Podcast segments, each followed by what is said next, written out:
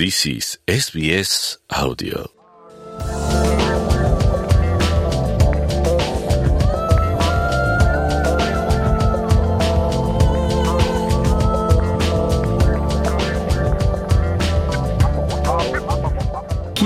Australia terdapat lebih kurang 60 ribu warga Malaysia yang datang ke negara ini untuk cuba memulakan hidup baru.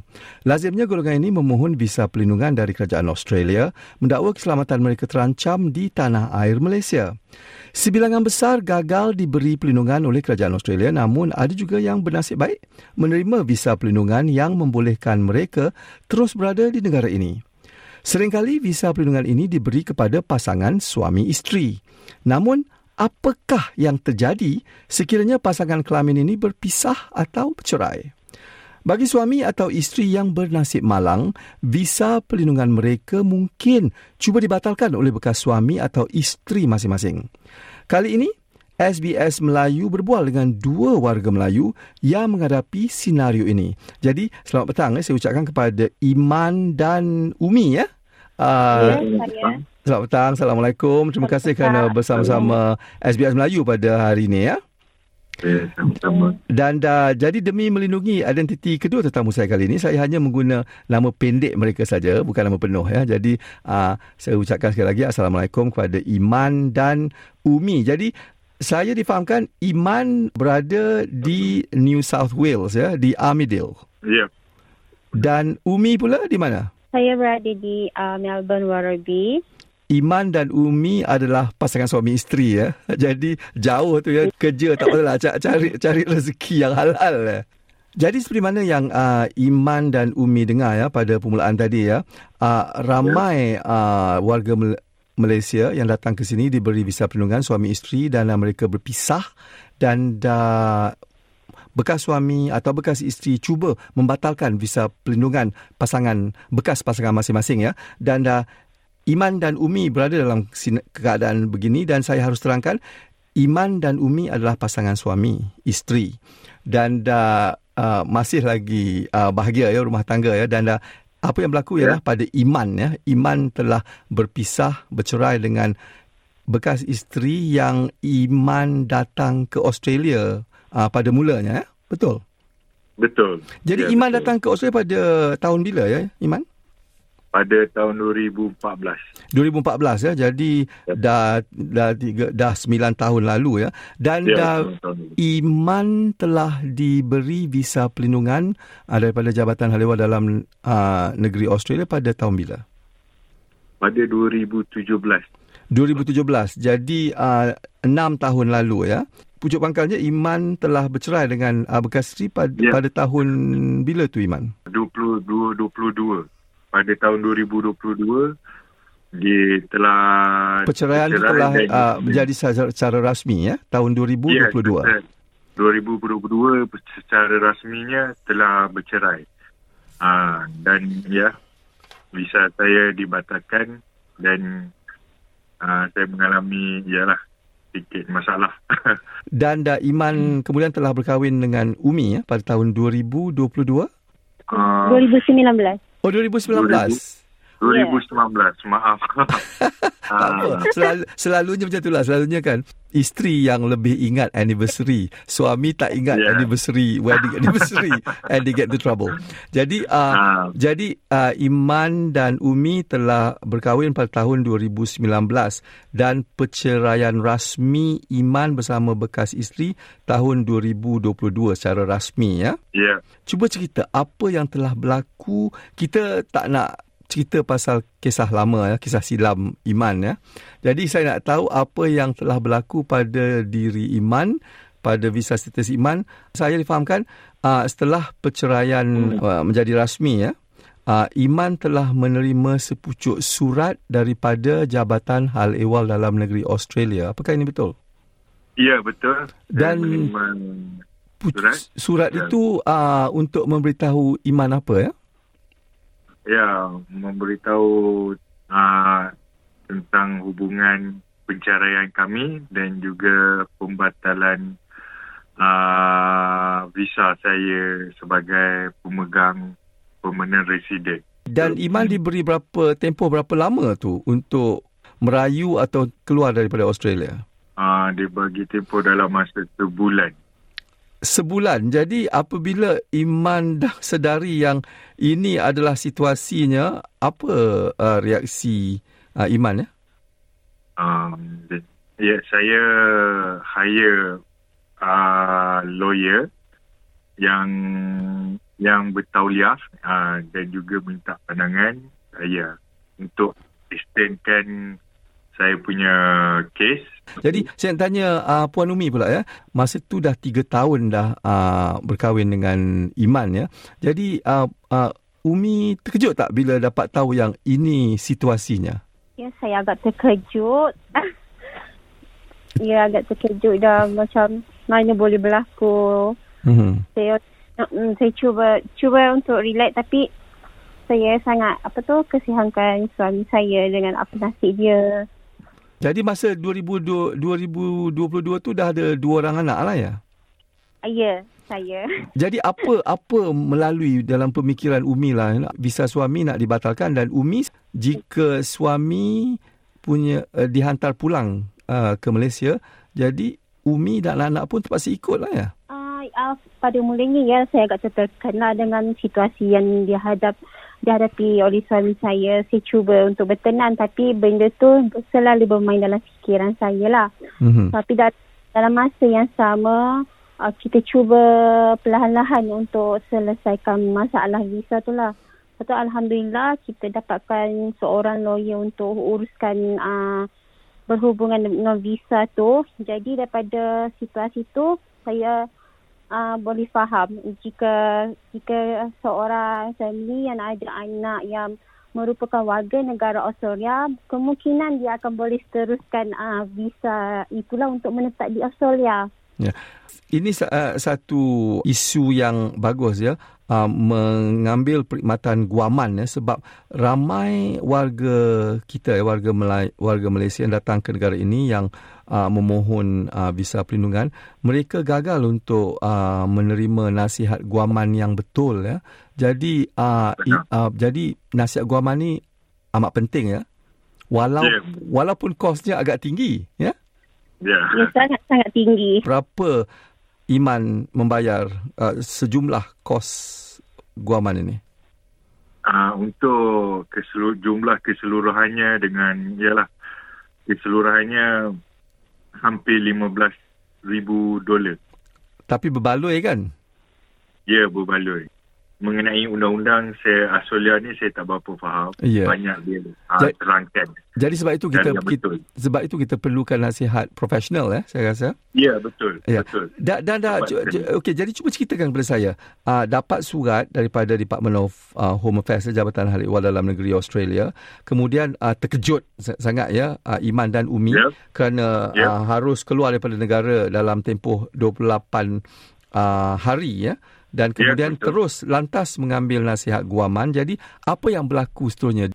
Oh, apa bila apa dapat nasihat guaman semua dan dia meminta semua saya punya detail family uh-huh. uh, dan juga gambar dan juga maklumat apa kehidupan kita orang kat sini lah uh, lebih detail dan dia buat membuat satu file uh-huh. Wah, file untuk buat rayuan dan hmm. hantar kepada ya ke immigration. Jadi uh, hantar ke pihak immigration dan uh, apakah jawapan immigration seterusnya bila dapat uh, file itu dapat permohonan rayuan itu? Uh, pihak immigration memberi mem, uh, memberi kami masa uh-huh. untuk untuk selesaikan yang mana ada hmm. dan juga memberi kami uh, untuk uh, untuk di hiring. Maksud Iman uh, untuk menghadiri sesi pendengaran ya, hearing ya? Ya, ya, ya, ya, ya. Jadi pendengaran. Jadi maknanya uh, pahaman saya ialah tetap ditolak ya oleh Jabatan Hal Ehwal Dalam Negeri Australia. Kemudian ya. Peguam Iman telah membuat rayuan bagi pihak Iman dan Umi ya uh, untuk merayu kepada Tribunal Pentadbiran Rayuan ya atau AAT. Ya, ya. Betul ya? Ya. Betul. Jadi saya difahamkan Iman telah kali ini hanya dipanggil sekali saja oleh Tribunal Pentadbiran Rayuan ya. Ya, ya, ya, benar, benar. Ya, itu benar. Jadi um, Umi pula saya tanya ya. Jadi masa hearing tu Umi ya. datang jadi uh, pastinya uh, gementar juga ya sebab tak tahu apakah hala tujuan keputusan yang akan dibuat ya. Ya betul agak-agak gementar sebab uh, pertama kali saya hadiri sesi pendengaran itulah hmm. untuk uh, sebagai saksi untuk suami saya. Umi sendiri sebelum uh, bertemu dengan Iman ada juga memohon uh, visa perlindungan? Ya saya, saya pernah memohon visa perlindungan lah sebelum ini. Sebelum saya datang sini, saya dah pernah cuba uh, memohon. Hmm. Dan uh, tapi apabila Umi berkahwin dengan Iman, uh, Umi telah membatalkan permohonan itu? Uh, apa tu, uh, saya bukan cuba untuk membatalkan tapi cuba untuk uh, duduk uh, bawah visa suami saya bersama anak-anak. Jadi status status Umi sekarang macam mana? Ikut status suami lah ya? Uh, belum lagi, belum. Saya kena hadiri sesi pendengaran bagi uh, pihak saya. Uh, baru kes itu akan uh, diselesaikan lah. Oh, jadi Umi ada permohonan berasingan di uh, Tribunal Pentadbiran Rayuan yang belum lagi didengari ya? Ya, belum lagi didengari. Jadi sekarang ini Umi berada mempunyai visa perantaraan ya, itu visa bridging ya? Ya, saya masih lagi bridging visa sekarang, masih lagi menunggu keputusan.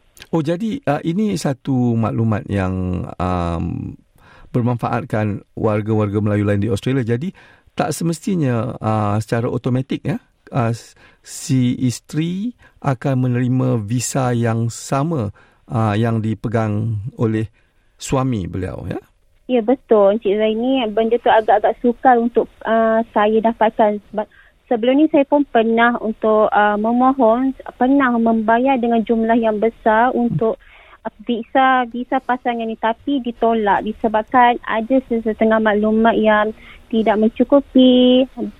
Dan saya perlu uh, menghadiri sesi pendengaran saya dahulu barulah saya akan dapat uh, visa yang seterusnya. Jadi uh, Umi kata Umi telah membelanja uh, jumlah yang banyak ya. Uh, uh, yeah. Umi ada bayar sesiapa ke? Uh, yang itu uh, ki, uh, uh, kita orang pernah bayar uh, terus ke pihak immigration. Uh, bukan bayar orang yang bukan tidak bertauliah lah, bukan ataupun uh, ejen migrasi, bukan. Dengan jumlah yang agak kasar 8000 dolar tapi visa tu tidak di, tidak boleh diterima dan tidak boleh diproses sebab mungkin maklumat yang tidak mencukupi. Jadi uh, ini uh, sekali lagi menunjukkan ya uh, kepentingan uh, warga-warga Melayu macam Umi dan Iman ya untuk ya. menggunakan khidmatan uh, guaman yang profesional ya. Ya benar. Ya betul. Hmm. Jadi itu saranan uh, Umi dan Iman kepada uh, warga-warga Melayu, Melayu lain yang mendengar uh, podcast ini ya? Ya, benar. Agar tidak tertipu. Um. Supaya tidak tertipu. Saya tahu banyak kes-kes yeah. orang Melayu kita yang tertipu kan. Jadi ya, betul-betul. Ya, jadi anak sekarang dah dua, berapa usia mereka ya? Anak anak pertama saya sekarang dah tiga tahun. Anak kedua dua tahun. Dan bakal menyusul nanti oh. bulan sebelum nanti ya ya anak ketiga. Ya ke alhamdulillah tahniah ya. Okey, kita nak jelaskan. Sekarang ni Iman dah dapat balik visa perlindungan Iman ya untuk membolehkan Iman terus menetap di negara ini.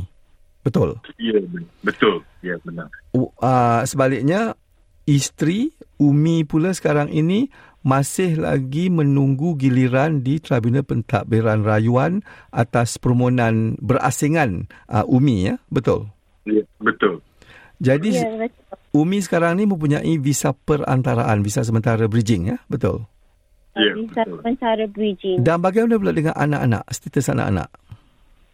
Uh, anak-anak kami syukur Alhamdulillah diberikan uh, kewarganegaraan Australia disebabkan uh, uh, Iman dulu pernah memegang permanent resident jadi uh, benda tu automatik diberikan uh, citizenship Australia.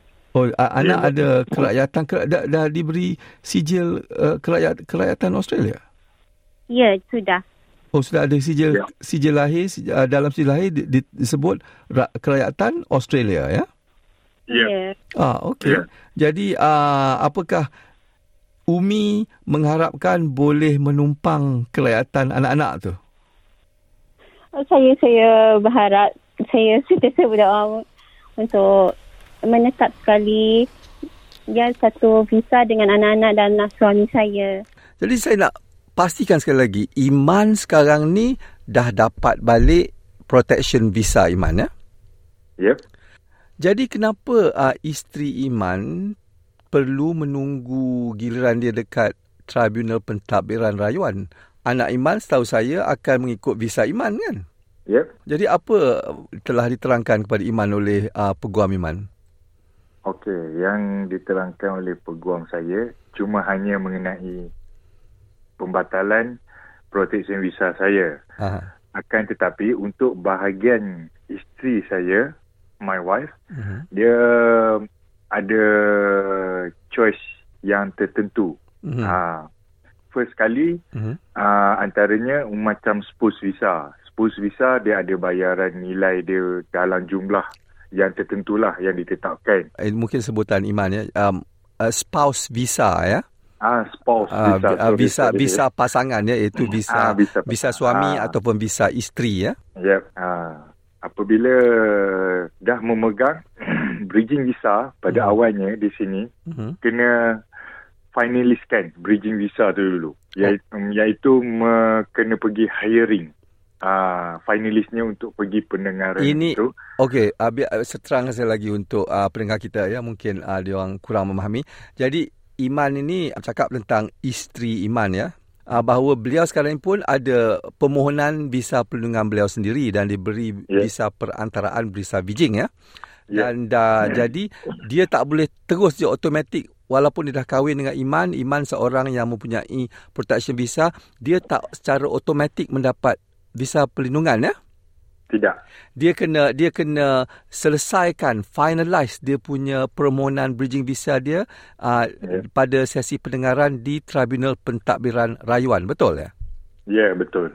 jadi kalau kalau permohonan itu pastinya ditolak lah ya selalunya lazimnya Ya. kalau orang Malaysia dia pohon perlindungan atas sebab-sebab tertentu uh, lazimnya lah kebanyakannya ditolak jadi apa uh, pilihan dia lepas tu Pilihannya salah satunya untuk spouse visa.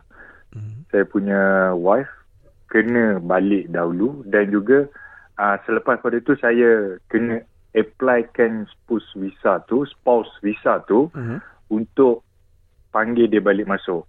Tapi ja- itu ah Okey. tapi itu mu- mustahil lah. kenapa tu Sebab kita sebab under bridging visa kalau dah balik sebelum sebelum hearing uh-huh. dia kita akan normal akan kena ban lah selama 3 tahun. Jadi maknanya uh, Iman takut yang isteri Iman Umi tidak boleh masuk balik ke Australia kalau balik Malaysia. Ya. Ya, sebab yang kes yang pertama tu tak selesai dia terus balik akan kena ban 3 tahun dan dia tak boleh masuk. Kena selepas pada 3 tahun tu baru boleh apply. Itu pun belum belum pasti lagi. Walaupun Hmm. dia uh, kini telah uh, berkahwin dengan seorang uh, yang mempunyai visa perlindungan seperti Iman. Ya. So, Jadi option itu memang tolak ke tepi lah ya Iman ya. tolak ke tepi. Jadi apa option yang Ah. seterusnya? Op- option kedua pula apa dia? Plan B.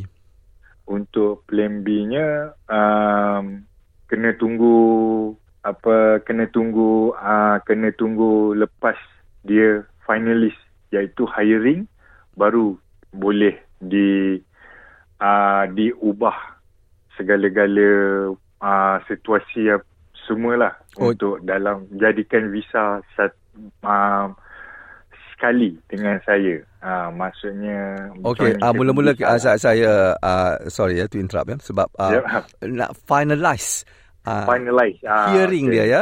Hearing, untuk ya. untuk uh, menyelesaikan uh, permohonan visa perlindungan beliau ya. Jadi pergi ke Ya. AT kemudian ditolak kemudian kemudian apa dia apa yang perlu dilakukan seterusnya? untuk itu pergi AAT untuk untuk apa Untuk mendengar Untuk- keputusan uh, rayuan beliau. keputusan rayuan dan juga dalam masa yang sama masukkan cerita yang dia dah ada live, ada family, ada anak semua dekat uh, masa hiring. Mm-hmm. Um, dan situ baru boleh nak uh, kalau tapi tak tak 100% tapi mm. kebanyakannya uh, kebanyakannya itulah salah satu jalannya uh, yang boleh dia dapatkan protection visa under saya. Ya. Jadi uh, saya ha. nak uh, uh, uh, jelaskan ya kepada uh, semua pendengar yang mendengar uh, podcast ini ya yang uh, Iman beritahu saya perkara ini bukanlah cakap daripada as a lay person ya, sebagai orang yang tidak uh, mengetahui sebarang uh, pengetahuan tentang selok-belok perundangan migrasi ke negara ini ya. Eh, ini ya. adalah nasihat yang telah diberi kepada Iman oleh uh, peguam ya. Iman ya. Ah, ha, peguam yang itu diberitahu uh, kepada Iman. Inilah uh, option-optionnya ya. Ya, ya. Optionnya. Tapi saya hanya mendapat nasihat itu. Saya sekarang sekarang ni hanya menunggu opsi yang kedua saja. Ya. Ah. Opsi kedua. Jadi tapi apapun pucuk pangkalnya uh, yang masalah ni bermula ialah uh, bekas isteri cuba membatalkan visa pelindungan Iman. Ya. Tapi ya. sekarang Iman dah dapat kembali ya visa hmm, ya. perlindungan yeah. tersebut ya. Ya. Yeah. Benar. Dan dah sekali status iman di negara ini kukuh lah ya. Boleh tinggal sini yeah. uh, buat selama-lamanya ya. Ya, boleh tinggal sini buat selama-lamanya. Ya, ke? Ramai uh, warga Malaysia yang uh, berada dalam keadaan situasi yang serupa dengan Iman ya. Ya, ya. Ya. Okey Iman, terima kasih banyak-banyak kerana uh, berbual dengan SBS uh, Melayu uh, pada kali ini dan uh, saya ucapkan uh, semoga berjaya uh, ya. dalam segala urusan iman dan keluarga dan insyaallah kita ketemu lagi uh, pada masa yang akan datang ya. Saya dan juga isteri saya mengucapkan ribuan terima kasih kepada Encik Zaini dan SBS Melayu uh, kerana menebur buat saya. Assalamualaikum. Waalaikumsalam. Buat pengetahuan pendengar, apa yang diperkatakan oleh saudara Iman itu hampir sama dengan maklumat yang saya perolehi daripada peguam dan ejen migrasi yang bertauliah. Ya. Namun, apa yang harus saya tekankan ialah setiap kes berbeza. ya. Jadi, jangan semata-mata bergantung pada apa yang berlaku pada orang lain saja seperti saudara Iman dan isteri beliau. ya. Saranan yang sering diberi, yang ingin saya beri ialah pohon nasihat guaman dan ejen migrasi yang bertauliah, yang profesional ya. Itu saja masa yang kita ada. Jadi bila rumah tangga runtuh, kedudukan seseorang itu juga mungkin turut tergugat sekiranya visa beliau bergantung kepada pasangan yang telah diceraikan. Mengharapkan belas kasihan bekas isteri atau bekas suami. Apapun, Australia mempunyai sistem perundangan yang mantap, menyeluruh dan adil. Justru bagi mereka yang menghadapi masalah yang sama, jangan putus asa. Dengan itu, sekian dari saya Zani Ahmad untuk SBS Melayu.